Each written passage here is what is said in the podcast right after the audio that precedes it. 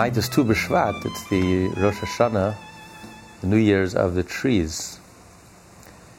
And there are four Rosh Hashanahs, the four New Years in Judaism.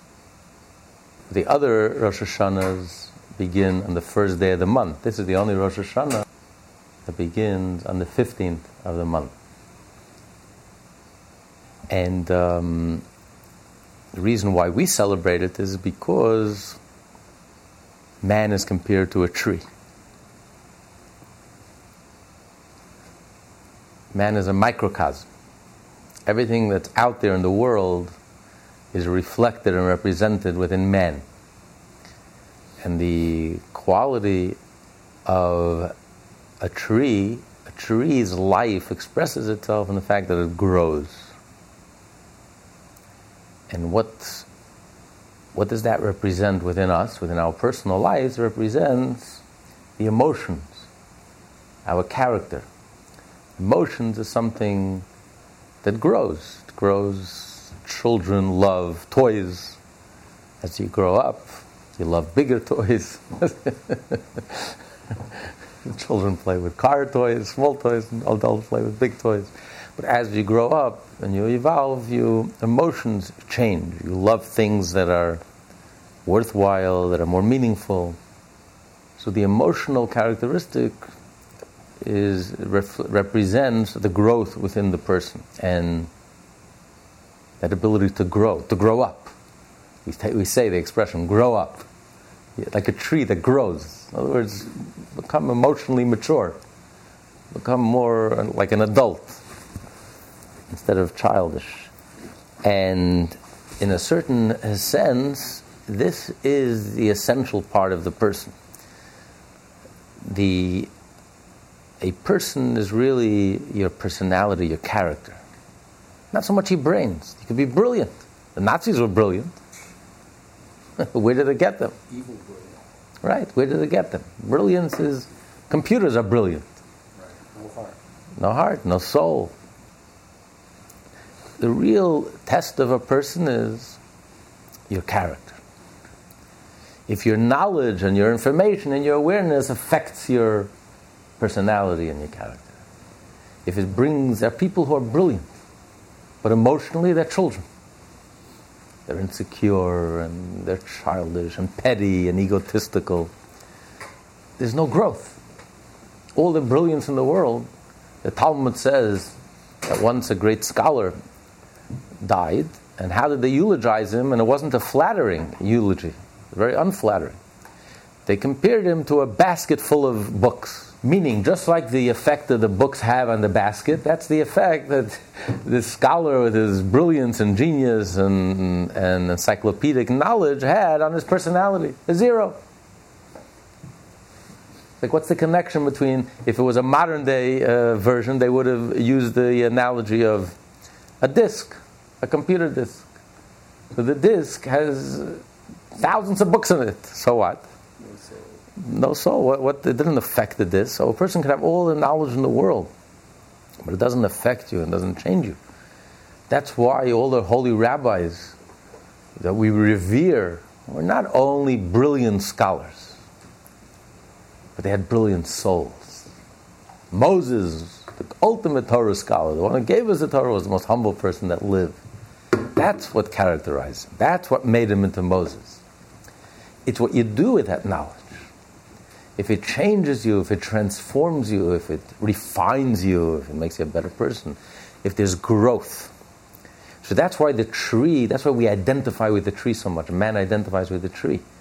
It's our personal holiday because it's that characteristic of the tree that really characterizes a person. We constantly grow. And the tree is made up of different parts. You have the roots of the tree, then you have the trunk of the tree, then you have its fruits. The roots of the tree represent what's submerged underground, you don't see. But the deeper the roots, the stronger, the healthier the tree. The roots represent a person's faith. Faith is something very subtle. The, the underlying assumptions, the, you know, you go deep into the person, your principles, your faith, that's what nourishes you, that's what sustains you, your roots Where do you come from? Your parents, your ancestors. You're steeped into. That's where you're rooted. That's your connection. That's your.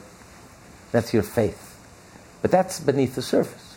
Then you have the tree itself. The tree itself represents the personality, the makeup of the person, your brains, where you think, your mind, your heart, your personality, your character, characteristic traits. That's what defines you. That's who you are. That's the tree itself. But the most important part of the tree ultimately is not the roots and the tree, it's the fruits that the tree gives off. It's the fruits. That's what makes the tree a delight, a pleasure. Not only you, when you eat those fruits, even just looking at the fruits, you walk into a garden, you walk into an orchard, it's so pleasant, it's so pleasing. Just being in an orchard gives you so much pleasure. The fruit is the effect, the impact that the tree has on those outside of it, on others. So when the deep roots, which nourishes the tree, and then the tree gives off branches and leaves and fruits, and fruits which are a delight, the difference between fruits and wheat and barley those are basic food stuff. Bread. A person can't live without bread. But fruit is delightful. Fruit is not just basic necessities, fruit represents something whole, something rich. And when a person has a rich inner life and, and a rich life that he's able to share with others and is able to share his richness with others, you know, not just going, not just surviving and, and just doing the basic necessities, but when your Judaism and your relationship and connection with Hashem, with godliness, is rich and delightful and fully engaging and engages every part of you, not just you know action, speech, thought, speech, and action, but it engages your pleasure and you know it, it, it focuses you, it concentrates you, and your whole being is immersed in and connected. This is what fruits represent, and that's why this is the only Rosh Hashanah that on the 15th of the month, the Jewish people are compared to the moon, full moon, completion, wholeness. All the other Rosh Hashanahs are on the first day of the month, the rebirth of the moon. And it's just a sliver, it's just a, just the beginning, potential. But here you have the completion, the full moon. The moon is able to see the full moon. So when a person reaches a level, you reach such a level of richness that it's not just that you're covering all your bases and you're doing your obligations, fulfilling your obligations. Your Judaism is more than just fulfilling obligations. It's more than just, it's not like paying income taxes. You just do the bare minimum and you do what you have to, and you, whatever loophole you can find that's legal, and that's fine. But when a, your Judaism is something that you do with your pleasure and the total, total involvement, that's what the fruits represents, and that's something that's delightful, and that's Rosh Hashanah of trees. So our custom is to eat from the trees, from the fruits that Israel is blessed. A grape, fig, date, pomegranate, olives, and um, also to a new fruit. Apples.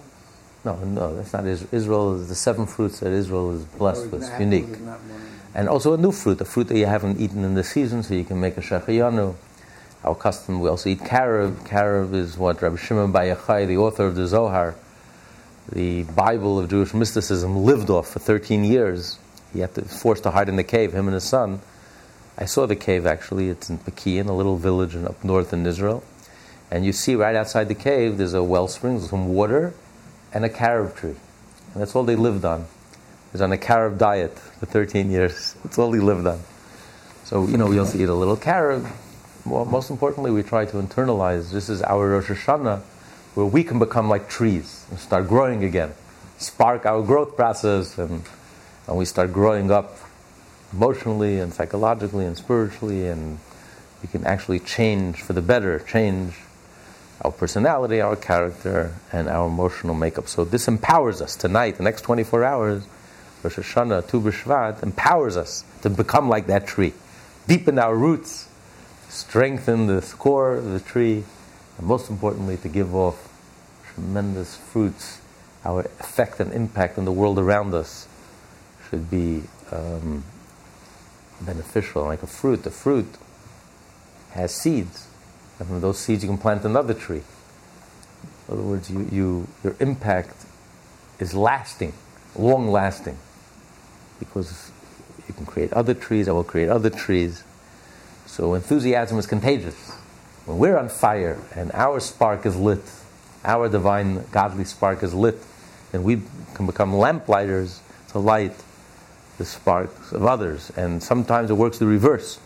When we see that we cannot light our own spark for some reason, our own spark is shrouded in darkness and we, we can't seem to light our own spark, then by helping another person and lighting someone else's spark, you also help yourself. As the second Lubavitcher Rebbe once said, he says, whenever I see that my own service of Hashem is going nowhere, sometimes we hit a roadblock, we hit like a brick wall, we feel we numb out and uh, nothing gets to us or nothing inspires us and we're burnt out. So if I see I can't do anything with myself, then I go and help another. When I help another person, miraculously, somehow, my heart softens up and somehow I can achieve movement in my own personal life. So it works both ways. You want to influence someone else, you want to inspire someone else, you yourself have to be inspired. Words from the heart enter the heart. If you're not sincere, if you're not genuine, the other person will see through it in a moment. You, can only, you only delude yourself. We don't delude anyone else. So if you want to inspire someone else, you yourself have to be inspired. Words from the heart enter the heart. If you're not genuine and you're not sincere, and, then the other person will see right through it. You're just mouthing words. If you mouth empty words, even though those words could be genuine and beautiful and the most profound words, words in the world, but if, if it's dead, if you're dead inside and you don't feel anything, you don't experience anything, you don't mean it, it doesn't, doesn't move any. So yes, in order for, to inspire someone else, you have to be lit up. Your spark has to be lit. But it also works the, the, the reverse. What if you can't light your, your fire, your own fire? Sometimes you're in prison, you can't release yourself from prison. You need someone on the outside to release you. So when you help another person, and that is genuine, because when you help another person, that is 100% genuine, because it's selfless. My ego only cares about myself. Why am I busying myself and bothering myself to help another person? So that is genuine. So when you help another person, then Hashem will light your fire, will ignite your spark. That will release you from your own person and start your own inner movement and own inner growth. And your tree will continue to flourish and grow up into a beautiful tree. We're just coming from Yud Shvat, the 10th day of Shvat, which is the yahrzeit of the previous Lubavitcher Rebbe, and the day the Rebbe became Rebbe. And uh, the last Hasidic discourse that the previous Rebbe left, this is like his last will and testament, is on the verse in Song of Songs by King Solomon, where God says, I have returned to my garden. God calls this world my garden. When God created the world, it was a Garden of Eden. Mount Sinai, once again, it became, briefly, for a moment, for 40 days, it became a Garden of Eden. And then inevitably, Mashiach will come imminently, any moment, will once again permanently become a Garden of Eden. So this world potentially is a garden, a delightful place, a world filled with pleasure, wholesomeness. That's the true state of the world. When God created the world, it was that way, and even today, potentially, it is this way. And that's what we've been working on for the last 3,800 years since Abraham our parents, our ancestors, every day of our lives, every moment of our lives, by doing a mitzvah, we've been planting seeds. And we watered these seeds with our tears, with our sweat, unfortunately, with our blood. We've been watering this garden.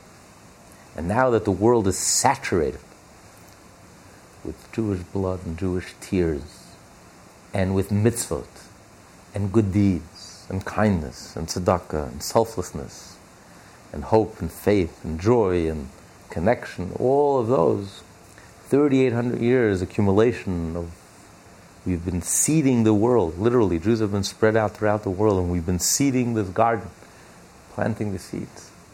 And then overnight, we'll see suddenly all those seeds will sprout, and all the seeds will take root, and suddenly the world will transform instantly before our very eyes.